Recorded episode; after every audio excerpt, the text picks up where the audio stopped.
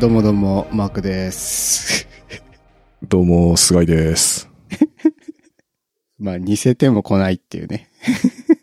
あ、岡野さはい。ん。久しぶりです。ちょっとどうもどうも、マークですが言いたかったんで、今言いました。みんなあれ好きなんですかね、やっぱ。いや、僕は好きですね。毎週楽しみに聞いてましたよ。ああ、よかったです。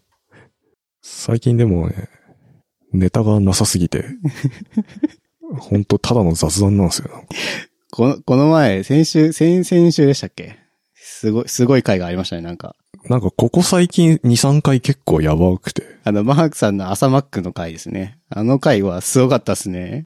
ああ、そう前、前回ですね。あれひどかったよね。あれは、お蔵入りかなっていうぐらいなんか、何もなくて。びっくりしましたよ。俺も話しながら。そうですね。うん。この場でちょっと謝ってきます。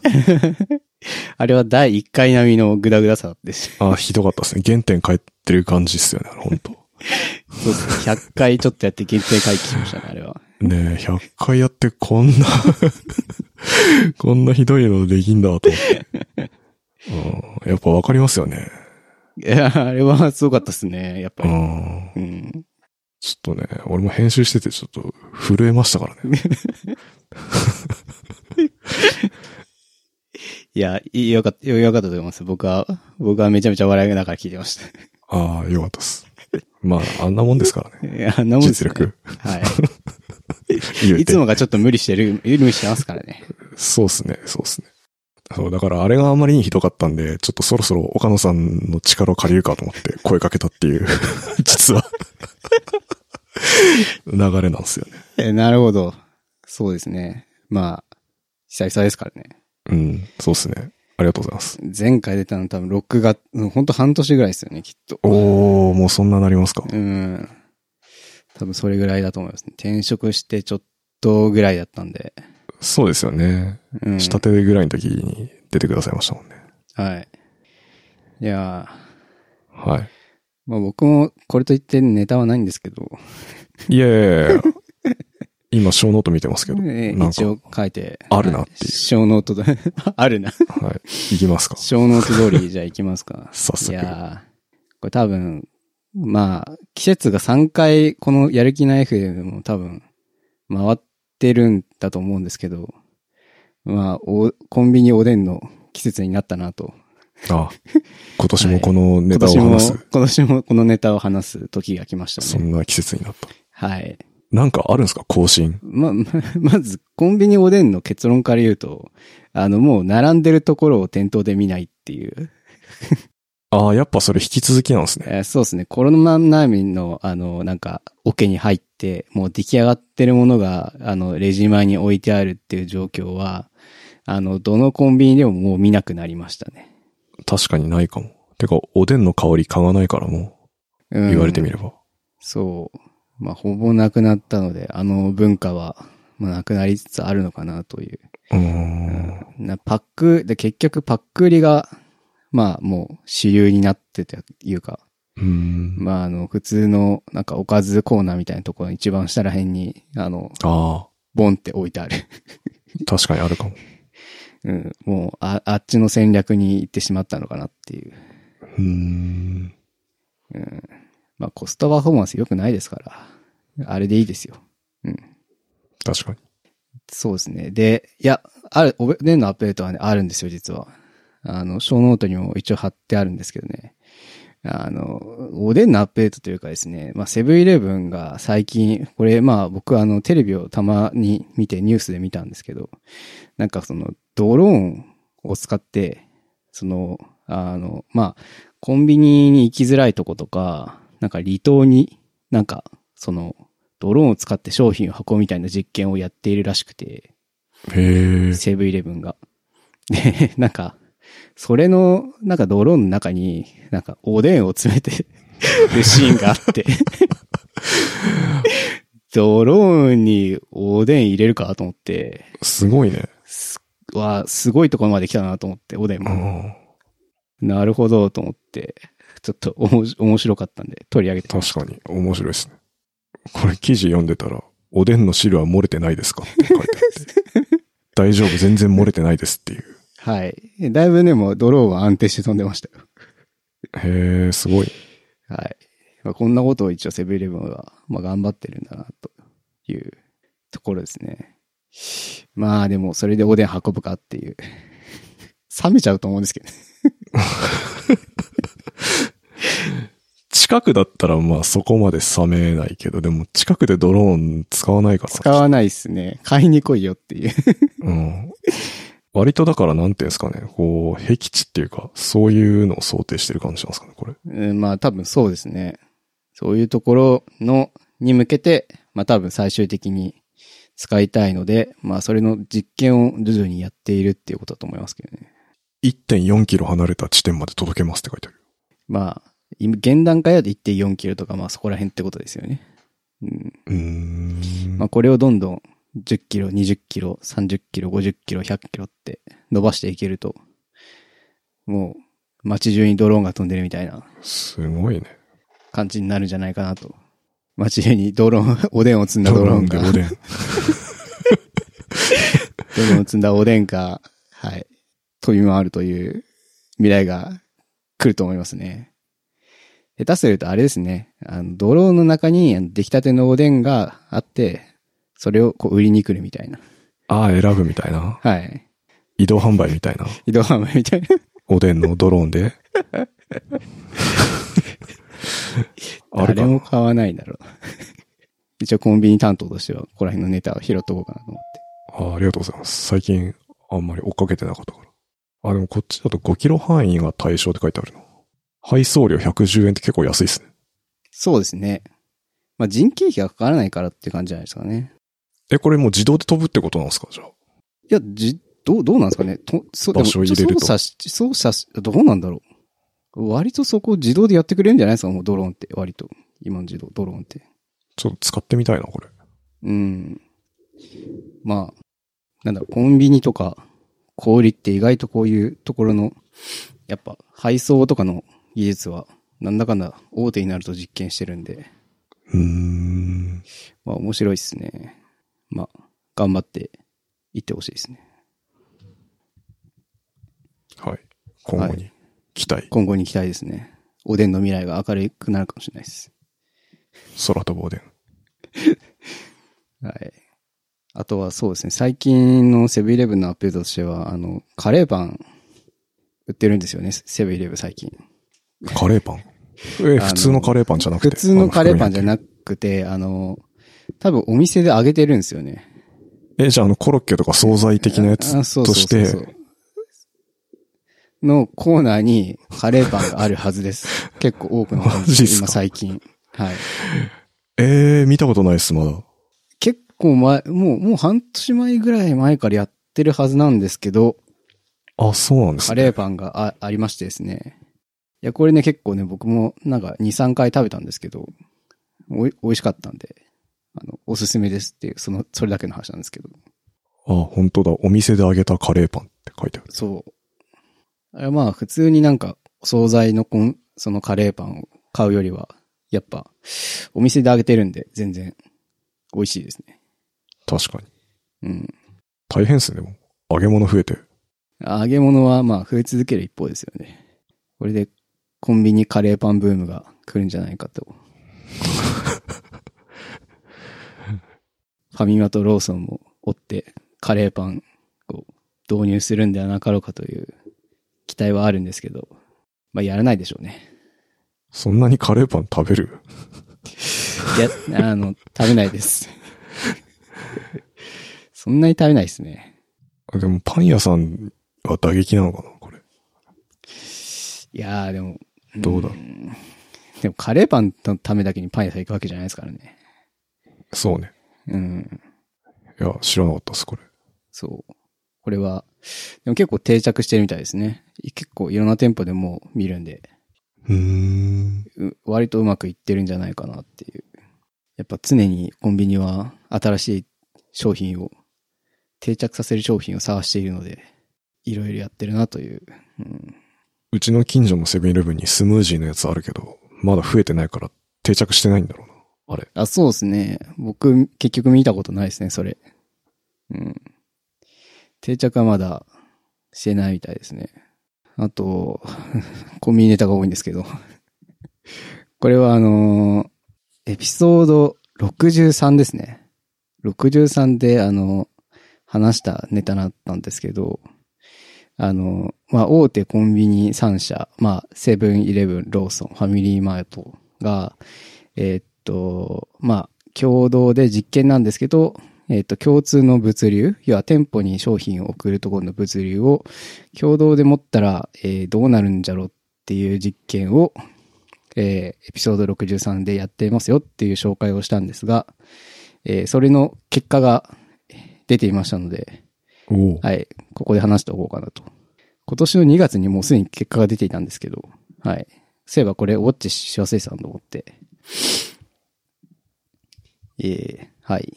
結果な、一言で言うと、うまくいったってことなんですか一言で言うと、えーっと、大体うまくいったっていう感じですね。うえ。ん。まあ、結果一応リ、ショートノートにリンクを貼っておくんですけど、まあ、トータルいい結果が出てますね、というのが書いてありますね。結構、うん、そうですね。距離短縮、うん、距離短縮とか。 CO2 削減、うん。まあ、そこらト辺ラも。ックの回転を上げることができる。まあ、トラック生産性っていうのは結構これは上がっているように見えますね。3店舗。第に対して3店舗なんで、上がっている。あと、まあ、乗っけられる量ですね。うん。乗っけてる量とかは、30、最大36、36%改善してるんで、まあ、かなりうまくいってるんじゃないかなという。まあ、実験なんで、まあ、これが全国に適用できるかっていうところは全然まだ別の話ですけど、まあ、実験としては成功みたいな感じの結果としては出てましたね。うーん。はい。まあ、それだけで言えばそれだけのことですね。はい。一応話したネタだったんで、なるほど。補足として紹介させていただきました。はい、さて、はい。コンビニネタが終わりました。はい。次。次。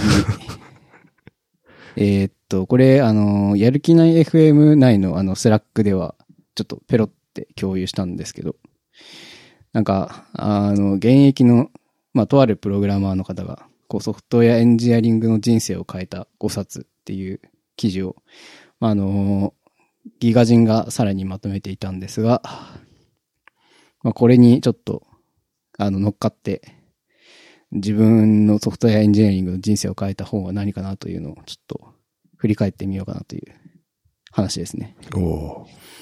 もう絶対普段の回では出てこないネタっ すね。えーまあそうですね。うんう。ん。あんまりそういう話はここ最近聞いたことがない。やる気ないけどね。 やる気ないからね。いやまあそうですね。まあねちょいちょい本の話はしてるはずなんで。まあまあまあまあ。で、で、まあ、このギガ人の記事では、あの、まあ、えーっと、まあ、情熱プログラマーとか、ちょっと有名なところで言うと、うんまあ、僕もこれは読んだことあるんで、まあ、確かにいい内容だったかな、みたいなのはありますね。あと、達人プログラマーとか、うん。ありますね、みたいな。で、他にも、まあ、3冊ぐらい、えー紹介されているっていう感じなんですけど、うん。まあ、振り返ってきて、こう自分の、まあ5冊とは言わないんですけど、数冊選んでみて、何かなというので、えーっと、ざーっと用意してきたんですが、えーっと、まあ、僕は、まあ一番としては、あの、結局、僕はトム・デ・マルコっていう方の本がとても大好きなんで、あのはい第1位は、まあ、People Wear という本が、まあ、うん最もこれ人生を変えたなっていうところですかね。うん、えで、なんか、あの、っていうのもなんか転換期が多分あったのかなと思っていて、あの、うんまあ、まあ、やる気ない FM の皆さんが え同じところで 働いていた多分時期だと思うんですけど、あのまあ同じ会社えですね。はい。はい。あの子ですか。あの頃ですね。はい。あはの頃、まあちょうど僕も、まあまあ、若かった頃なんで、二十歳ぐらいですかね。い。うん。なんかその頃にやっぱその技術書みたいなのをすごいなんか読んでたんですよね。本当に。うん。で、やっぱその頃になんか、まあ、ピープルウェアとか、まあ後に紹介するんですけど、他の本とかになんか、全然なんかそういう、なんだろうな、ピープルウェアとかって、どちらかというとそのプロジェクトマネージとかっていうところとか、まあ今で言うところなんだろう、エンジニアリングマネージとか、まあ結構そういうところの領域を扱っている本なんですけど、まあはい全然なんかそんなのをやっているわけではなく、もう下っ端の、もうコーダーみたいなエンジニアだった頃に、まあ、そんなのに、えーなぜか出会ってしまって、ああ、なるほどなっていうのを、まあ感銘を受けて、まあそれがなんか今のベースにあるなっていうのはすごい大きいので、うん。まあやっぱそれで言うと、やっぱピープルウェアっていうのはその頃読んだ時に、すごいなんか、衝撃が走ったというか、うん。あ、なんか、こんなことを考えてソフトウェアの開発をする世界があるんだな、みたいなのを、こう、知ったみたいなのが、すごく、まあ、心に残ってるっていうところですね。これ、な、どんなきっかけで手に取ったっていうか、誰か紹介したんですいや、全然誰かが紹介してたとかではないと思うんですけど、まあでも、でも何かきっかけがあったはずなんですよね。うん。何かきかっかけがあ二ったはずなんですけど。十歳そこそこでピープルウェア手に取る って、すごいなと思って。うん。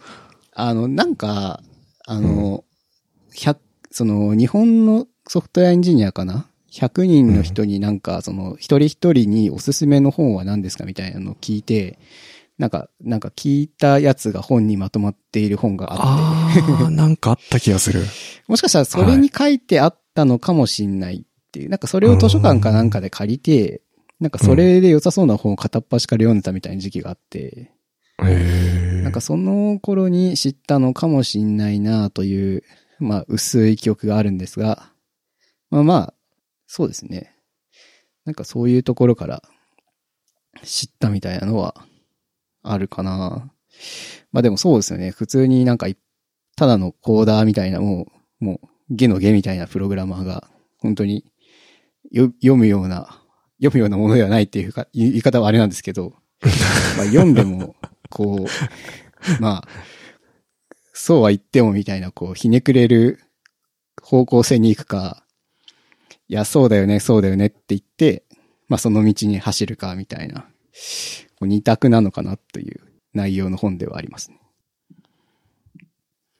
まあ、なんだろうな、ピープルウェアで結構一番、やっぱなんか、うん、今もそうだなって思うのは、まあその、結局、こうなんかソフトウェアの開発っていうのは結局なんか人と人とが、えっ、と、関わりながら作っていくものっていう、最終的には。そうだし、まあそれを使う、ソフトウェアを使う人っていうのは結局人なので、まあ大体その、まあプロジェクトを進める上とかソフトウェアを作る上でも、まあなんか人の営みの中で起きることだから、まあ結局なんかソフトウェアって、まあ、ソフトウェア開発は言うけども、まあ、大体社会学みたいなもんだよね、みたいなことを言っていて、まあまさにその通りだなっていうのは、まあなんか、未だに身に染めるというか、あの、やっぱ、まあ、僕特にスタートアップとかにいる人なんで、そのなんか組織がこうどんどん移り変わっていくとか、なんかプロジェクトが思ったようにうまくいかないとか、まあそういうのを日々体感しているところなので、まあこれって結局人と人の営みだよなっていうのは毎日こう、まあ未だにこう噛み締めながら、これを一年に一回ぐらいはなんか振り返って読んでるかなっていうところですね。へえ。まあそうですね。うん。で、ピープレイヤーは一応本と、紙の本と Kindle 版両方持っているっていうところですね。 うん。まあ割と内容自体は、うん、古い本なので、まあちょっとなんか、まあ昔の文化だなみたいなところはありつつも、まあ結局社会学の話のなんか一部ではあるんで、未だに通じるものはかなり大きいなっていうのを最近、まあここ1ヶ月ぐらいまた読み直したんですけど、まあ、新しい発見があって面白かったなっていう感じはしますね。僕、買うだけ買って、うん冒頭しかまだ読んでないんですけど。あまあ、結構、結構、うん、なんか、結構難しい話とかもたまに出てくるんで、そういうとこは読み飛ばしてよくて、なんか割とこう、で、結構抽象的なこと言ってるんですよね、言うても。うん。まあ、具体の話もあるんですけど、結構抽象な話がどちらかというと、やっぱ結局身に染みるので、まあ、そこをぐより具体的に、じゃあ自分のところにどう落とし込んでおくかっていうのが、まあ、一つ大事なところかな、みたいな本ですね。うんはい。まあ、あとは、えっ、と、これも確かトム・デ・マルコの 本なんですけども、えー、あとは、ゆとりの法則っていう本があって、まあこれも、えっ、と、大枠はこのプロジェクトマネージの本、えっ、と、話なんですけども、えっ、と、まあこれはなん、もうざっくり、何兆かっていうと、まあ、プロジェクトのマネージをしていく上で、まあ、ゆとりっていうのが、まあ、その余裕みたいなものがないと、まあ、大体うまくいかねえよなっていう話をざっくりしていて、まあ、それが具体的にじゃあどういう影響を及ぼすとか、ゆとゆとりがないとどういう影響を及ぼすとか、まあ、ゆとりがあるとこういうことが具体的にできますよとか、まあ、そういう話を一冊の本にまとまっていて、これはなんか今でも全然使える手法がまとまってて、すごくいい本だなって思いますね。これは確か Kindle 版がないんですよね。本しか出ていない。あ、そうなんすか、これ。うん。これは Kindle 版が出ていないんですよね。へえ。今手元にちょうど置いてあったんで、なんか、じゃ、ざーっと章を見てみると、そうですね。ゆとり、ゆとり。まあ大体ゆとりが大事だよって話をしていて、まあ、なんかプレッシャーの代償とかっていう本、なんか章があったりして、これはその結局プレッシャーをかけたところで、その開発とか進みっていうのは早くなんねよみたいな話を多分したしていたような気がするんですよね。うん。うん。まあ、それはそうだなっていう感じがしますね。そうっすうね。ん。なんとなく感覚的にわかるって感じですね。うん経験から。うんうん。なんか、それをまあ、具体的に論に立てて紹介しているっていう本ですね。そういうなんか、うん。まあ、ほん、まあ、なんか、考えればそうかもしれないけど、まあ、具体的にじゃあなんかそういうのをこう説明したいとか、具体的にそういうのをこう文化として持ち込みたいっていう時には、こう強い、なんか、うん、説明をできる素材としていい本ですね。うん。時間外労働とかっていう章もありますね。なるほど。これは、持ってないんで、買います。これは、まあ、ぜひ読んでみると面白いんじゃないかなという本ですね。うん。はい。まあ、でもこういう本を多分同じ時期、大体そのなんか似たような時期に読んだんで、なんか、でも、その頃ってこういう本の内容を全く活かせる時期ではなかったんで、なんか、うん、こんなのがあるんだなぐらいには思っていたんですけど、まあ、それから数年後ぐらいに力を発揮することになったんで、まあ本当にこれは読んどいてよかったなっていう感じはしますね。うん。まああとは、そうですね、もう一冊ぐらい話すと、えーっと、まあこれはおなじみ、アジャイルサムライですね。はい。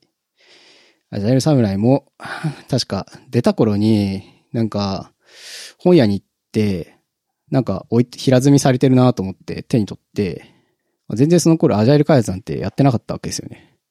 もうバリバリのウォーターフォールでやっていた時期だったんで、まあ、これを手に取って、はあはあ、こんなことができるんだな、みたいなのを思っていたんですが、うん。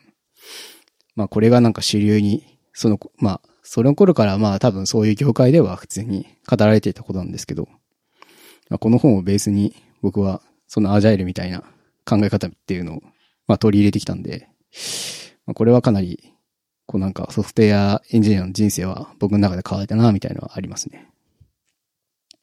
うん。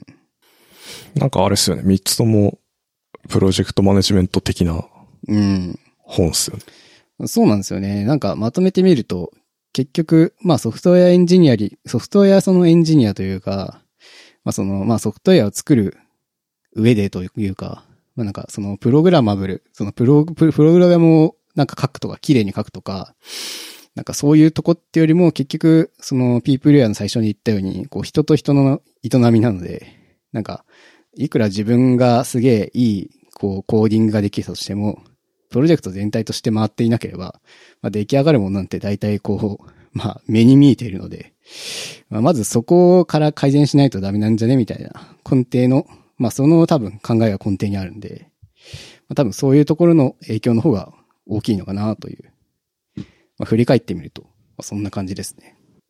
うん。いや、これ、めっちゃわかるんですよね、やっぱ。うん。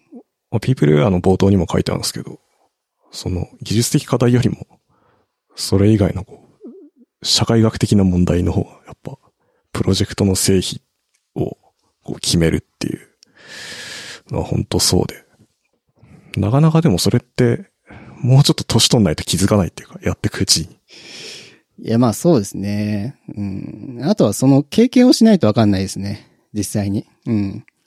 なんかすごい自分が頑張っていたのに、そのプロジェクト全体がぐちゃぐちゃになって、その悔しい思いみたいなのっていうのを一度してみると多分わかるんですよね。うん。どれだけ自分が、なんか、その実装の工程を頑張ったとしても、まあその前段階、後工程っていうのが、まあぐちゃぐちゃだったら、まあできるものはぐちゃぐちゃだよね、みたいな。うん。っていうのを、まあ多分、一回味わったんでしょうね、僕も。 どっかで。うん。なるほどね。あの頃に。あの頃、あの頃か、まあそ の、その後に、まああの頃はもう毎日ぐちゃぐちゃだったと思うんですけど。あ、そうですね。あの頃多分 なんか、毎日必死にやってたはい。 感じですよね、きっと。お毎互日、い。その日、その日を生きるしかなかったですから ね。 そうそうそうそう。はい。で、なんか一応それ以外の番外編として、なんか他の本もちょっと、まあ、似たところはあるんですけど。あ、でもちょっと経路が違うというか、僕はあの、なんだろう、それこそなんか、誰かのこう自伝みたいなのってあんまり好きじゃないんですよね。へえ。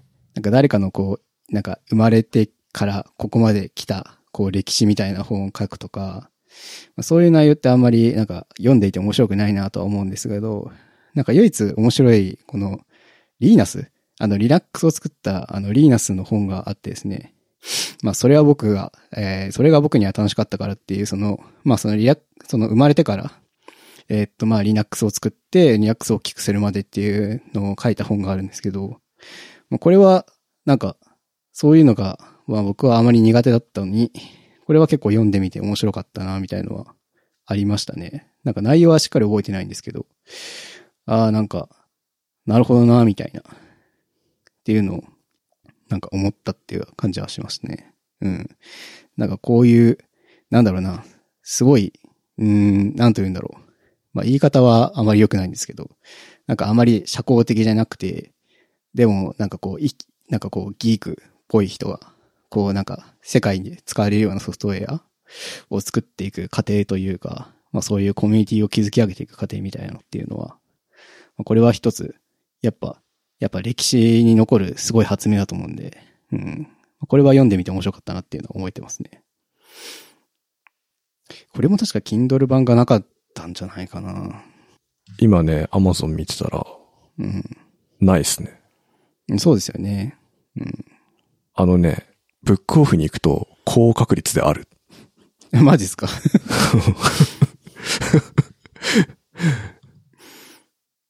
キンドル版出してほしいな。 Kindle 版出してほしいですね。あこれだ。はいぶ昔の本ですね、結構。2001う年ん。の、もうすご20年ぐらい前。昔の本ですね。うん。で、まあ、やっぱこれは面白かったかな。うん。うん。まあ、リーナ・ストーバルズはやっぱ Linux も作ってるし、Git も作ってるっていうのがすごいですよね。うん。一発屋じゃないっていうのは。そうそうそうそうそう。なんかまあ、そういう、こうなんか、世界を動かせるようなソフトウェアを、うん。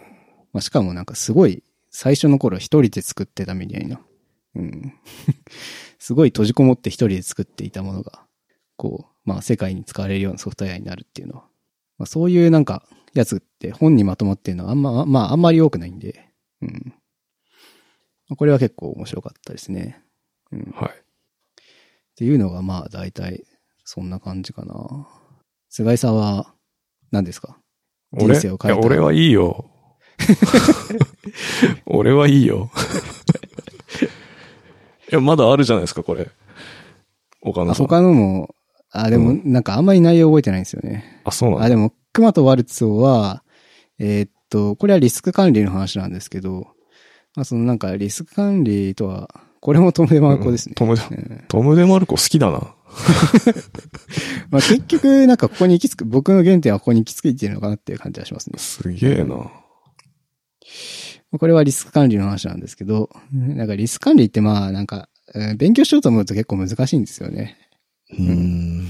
なんですけど、まあざっくり知りたいときには、この、結構熊とワルツを読むと、まあなんとなくわかるみたいな。ので、面白かったっていうのを覚えてますね。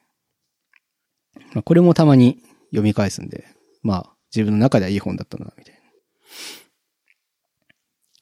あともう一個書いてあるのは、えーっと、アンプレンティシップパターンっていう、これはオライリーから出てる本なんですけど、まあこれは内容的には結構、なんだろうな、うーん、一部、なんか達人プログラマーとか、情熱プログラマーみたいな、こうなんかソフトウェアエンジニアとして、こうなんかや、どうやって、やっていくにはどうすればいいのかみたいな話があるのと、あとは、なんかこれ、あの、その技術を学ぶ上では結局なんか、こう、始終関係というかなんというか、こあーう、師匠みたいな人をはい。あの、いた方がいいよみたいなのを、まあ、若干取り合ってる、あ取り扱ってる内容なんですけど。まあ、なんか、それはそうだな、みたいなのありますね。まあ、実際にその、うん、なんか、実際にそのコミュニケーション取って、本当にし、なんか、師匠と弟子みたいな関係は築かなかったとしても、まあやっぱなんかその憧れというか、目指すべき人みたいなのを、まあ、作っていくといいんじゃないかな、みたいな、ざっくり、そんな話を書いていたような記憶があります。うん。岡野さん師匠いるんですかあいないっすね。 師匠はいないですね。いないか。菅井さん師匠いるんですかい ない。いないんすよ。えーまあ、そうですね。いたら楽だよね。うん、まあ、いたら、そうですね。いや大体社内とかに求めようとすると、そういう人いなくなっちゃうからすぐ。まあ、そうですね。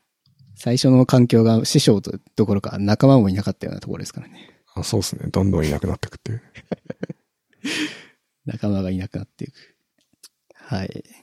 まあ、そんな本の紹介でしたね。渋いの読んでますね。まあそうですね。まあなんか振り返るとあんまりプログラムっぽい本って、あんまり読ん、個人的には読んでないんだなっていうのはありますね。うん。やっぱそのプロジェクトのこととか、チームのこととか、っていうことが多いかなという印象ですね。うん。え、現状、現職だと、その、こういう本を読んでる人ってなんか、エンジニアリングマネージャー的な人かなって思うんですけど、うん。そういうこともやってんですかいや、や、現職だとやってはいないっすね。うん。まあこれまでの経験としては、エンジニアリングマネージャーっていう肩書きとしてはやってこなかったですけど、うんまあ似たところをやっていたっていう場面はちょいちょいあったりとか、まああとプロジェクトマネージとかはやっていたんで、ああ、確かに。まあそういうところで生きるところは多多かった。うん。大きかったかなと思いますね、やっぱり。うん。なんか知ってるか知ってないかって、しなんか初動の動きが大きく変わるんで、うん。うん。あとはなんかトラブった時にどう対処するかとか、まあ、そういうところが大きく関わってくるんで、まあ、それはやっぱ知っておいた方がいいのかなっていう感じがしますね。うん、はい。で、なるほそうですね。ちょうど半年前ぐらいに出て、その転職をしましたっていう話をしたんで、ど。はい。まあ一応その遺跡、遺跡情報アップデートをしようかなと。おう移籍した、こう、半年間どうでしたかっていう。はい。どうすかまあ、まず忙しかったなっていう。うん。うん。まあ、スタートアップに入ったな、またスタートアップに来たなっていう感覚はありますね。うん。半年間で本当になんかいろいろなことが起きて、なんかいろん、いろんなプロジェクトがあって、うん。会社の方針とかも大きく変わったりもするんで、まあ、うん。楽しいところではありますね。うん。まあそうですね。まあでも、やっぱ働き、なんか、うん、働きやすい環境だなとは、まあ、つくづく思うかなっていう感じですね。例えば。まあ、普通に、まあ、今のエンジニアの採用レベルもすごい高いっていうところもあって、まあ、その仕事のしやすさっていうのもあるし、結構ワークスタイルに、なんか本当の、本来の生活に寄り添ったような、えーワークスタイルの方法をやっているんで、まあ、だから基本的1日6時間ぐらいしか働いてないんですよね。う10時、17時で休み時間1時間取って、だいたい6時間労働で動いてるんで、まあそこもいいところかなと思いますね。うん、短い時間でギュッとやるみたいな。っうんうんうん。ていうところはやっぱ働きやすいかなとは思いますね。うん。これまでが結構ダラダラやってたんじゃないかなってやっぱ振り返ると思いますね。あーなるほどね。え、定時が10時、17時なんですか定時とかあんまない感じなのか。定時っていう概念としてあんまないんですけど、まあ大体その時間に働いてくれみたいな感じですね。うんで、みんな大体その時間でうん。ギュッと働くみたいな。うん。っていうとこですね。うん。まあ、あとは、うん。まあ、給料は、額は言えないんですけど、がっつり上がってるんで。ああ、僕は聞きましたけど。あそうですね。や あるす気ごいなないと思い FM のプライベートメンバーの、あの、4人だけを多分、4人というか僕も含め4人なんですけど。まあ、そこでは話しましそうてで。すね。うん。で一応そスタの、ートアップでこんだけ出てくんのかみたいえーまあそうですねな。感じはあ一り応ましそた。の、給料レンジは、うち、まあ、オープンに公開してるんで、うんまあ、それをざっくり、まあ、見ると、このフェーズのスタートアップでこれだけ出しているっていうのは、まあ、そうそう日本にはないなっていうぐらいには出しているはずっていうあ現そう状で。すね。あんまないと思います。うん。まあ、かつちゃんと SO もついてくるっていう、あの、うんまあ、いい環境なので、これはやっぱ、うん、移籍してよかったなっていう感じはしますね。うん。なるほど。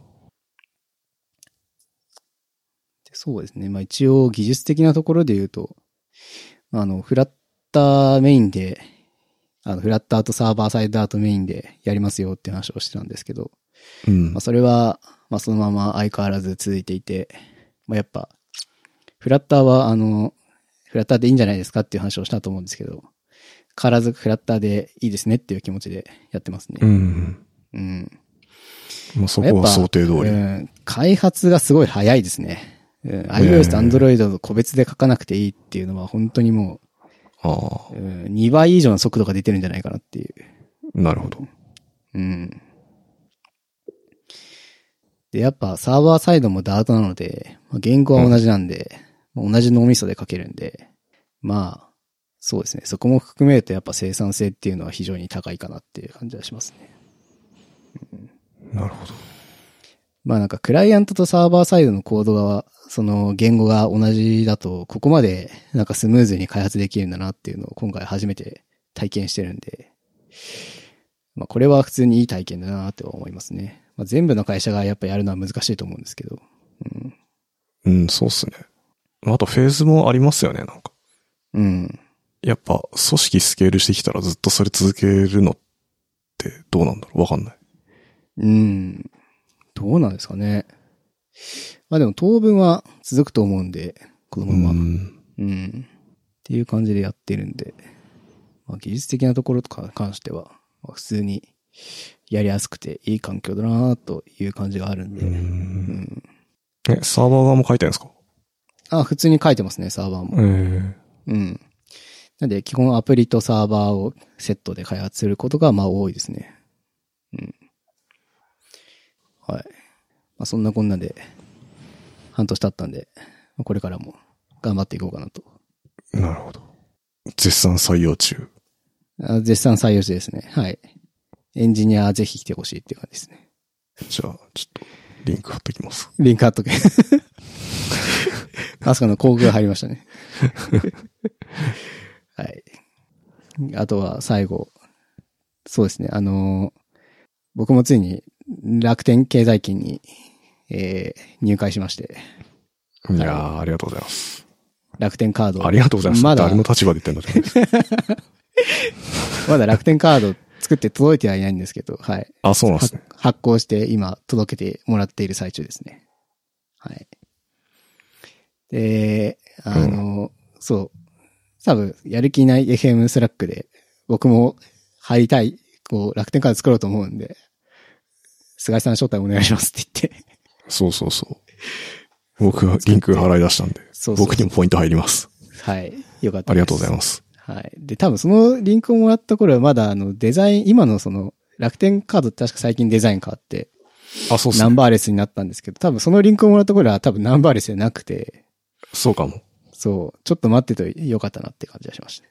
確かなんで、ナンバーレスのカードが来ますね。いや、そもそもなん、なんで楽天カード作ろうと思ったんですかえっとですね、あの、楽天にしか売ってない 買い物をしたくてですね。へえ。うんで、やっぱ、あの、ポイント中なんで、あ、なるほ楽ど。天カードを使った方がこれポイントいいだろうなと思って、はい。だったら作ろうかなみたいな。だからその商品は Amazon にも一応あったんですけど、うん。あへの Amazon だとなんかめちゃめちゃ高くて、うん、え。そう。で、楽天だと、まあその、物を製造しているところが多分、なんか直で販売してるみたいな感じだったんで、ああ。あの、安かったんで、そっちに買おうかなと思って、楽天のカードを作りましたね。うん。あとなんか、あの、僕の近所の、あの、東急ストアが、あの、なんか楽天ポイントもつくみたいな、あの、あ東急のポイントと楽天ポイントを、あの、ダブルで取れるような環境なんで、あまあ、あそりういうまのすもあねって、はい。あ。はい。じゃあ楽天カードも作っとくかと思って、なるほど。つい、ついに、来ちゃいましたね。はい。また、コボ買ってください、コボ。ポ、またポイント、ポイント中、忙しい日々が始まり ますね、これ楽天もチェックしなくちゃいけない、次は。いや、楽天モバイル入ってください。楽天モバイルは入ると、やっぱいいんですかね。いや、あれ、無料で維持できるし、楽天モバイル入ってるとポイント増えるんで、あおすすめですね。じゃあ、楽天モバイルも入ろうかな。で、あと楽天銀行の口座開設して、ああ。楽天証券の口座も開設してくだ さい。そう楽天銀行はね、どうしようかな。まだ、まだ手をつけてないんですよね。一応。うん楽天銀行どうしようかなと思ったんですけど、ちょっとまだ。でも、まあ、僕メインバンクが、あの、 多分どっかの会でも話したと思うんですけど、あの、どっかの会社で作らされたみずほ銀行を使ってるんですけど。あはい。あれはもうやめたいんですよね、本当は。あ、そうっすね。まあ、いい機会なんじゃないですかね、これ。うん、本当はメインバンクをね、切り替えたいんで。はい。ただ僕のネックは結局そのポイント中のせいで、あの、クレジットカードがかなりの数あってですね。しかあもあ、そういうこと結か。構かなりの数細かく動いてるんで、これを全部切り替えるのめんどくせえなってところがネックなんですよね。確かに。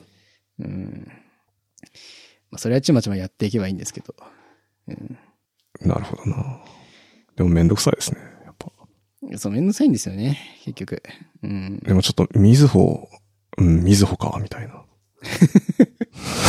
あそうですね。気持ちはありますね。えー はい。うん。まあ、水ほかっていう感じなんで、はい。まあ、ちょっと楽天銀行も検討してみます。ぜひ。はい。走り終わりましたね、タワー。いやー、なんか、毎回こんぐらいネタ出してくれる人たちだった らいいな。い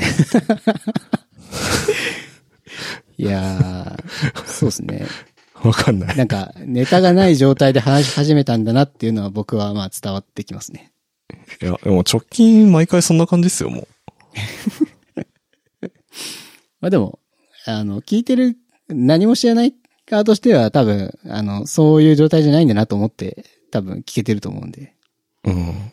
ね。意外と3人いると話せんすよね。そうそうそうそう。うん。そうですね。うん。 あとは、あの、ブラックフライデーは、あの、ああ毎回言ってる通り、あの、キッチンペーパーを買いました。毎回、毎回っすよね、それ。うん。まああの、アマゾンプライムデーと、あうんブラックフライデーでは必ずキッチンペーパーを買ってますね。大量がいいですよね。うん。まだ届いてないんですけど、あの、大きい買い物で言うと、あの、GoPro を買ったんで、おあー。の、届いたら遊んでみようかなと思ってます。おー、いいっすね。うん。まあなんか、UPS の、あの、履歴を見たら今多分、深センにあるみたいなんで、 あーまだちょっとそか数週間後になるかな、みたいな、届くの。なるほど。はい。何撮るんですかああ、まあ、メインはやっぱ、子供とか家族ですかね。うんあまあ、そういうところが多いと思いますね。あ、いいな。うん。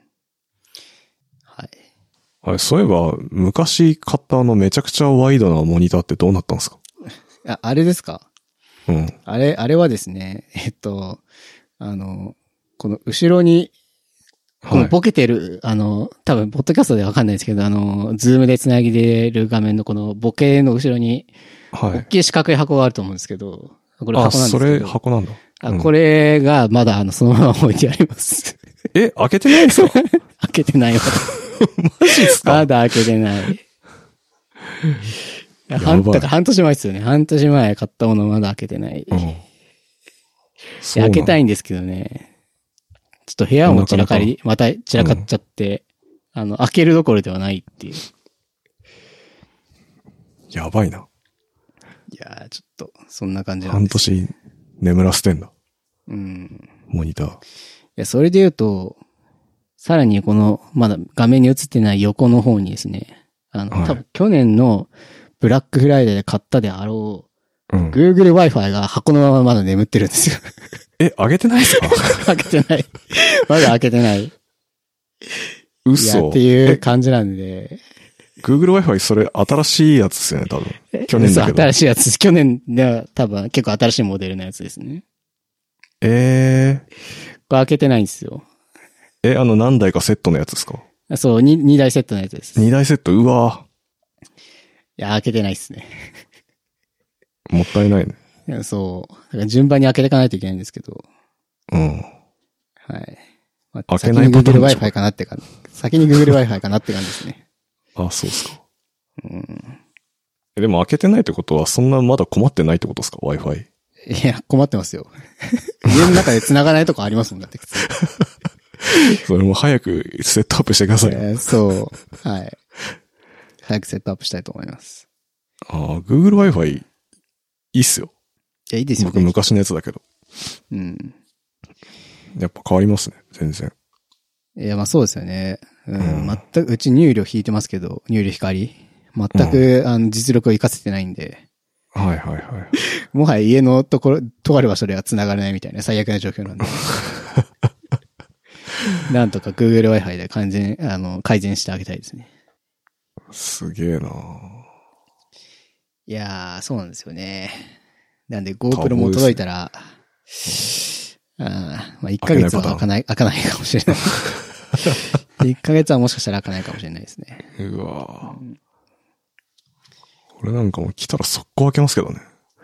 あー意外とね、なんかね、あんまり、やっぱ、そういうガジェットを頻繁に買う方ではないので、ああ、そうか。そうそうそう。買って置いといちゃうんですよね。ええうん。そんなに買わないかな。寝かせる派。寝かせる派ですね。まあ、キーボード、まあ、この、えこのポッドキャストで言うと、まあ、キーボードとかは買わないし、あ、確かに。うん、まあ、イヤホンとかは、まあ、年に一回買うか買わないかみたいな感じですし、そう、あんまりガジェット買わないんですよね。スマホもまだ iPhone X 使ってるし、うーん。そうそうそう、買わないんですよね、意外と。うん。で、ゲームやっ、あの、PC でゲームやってた頃はキーボード買ってましたね。なるほど。うん。あの、うん。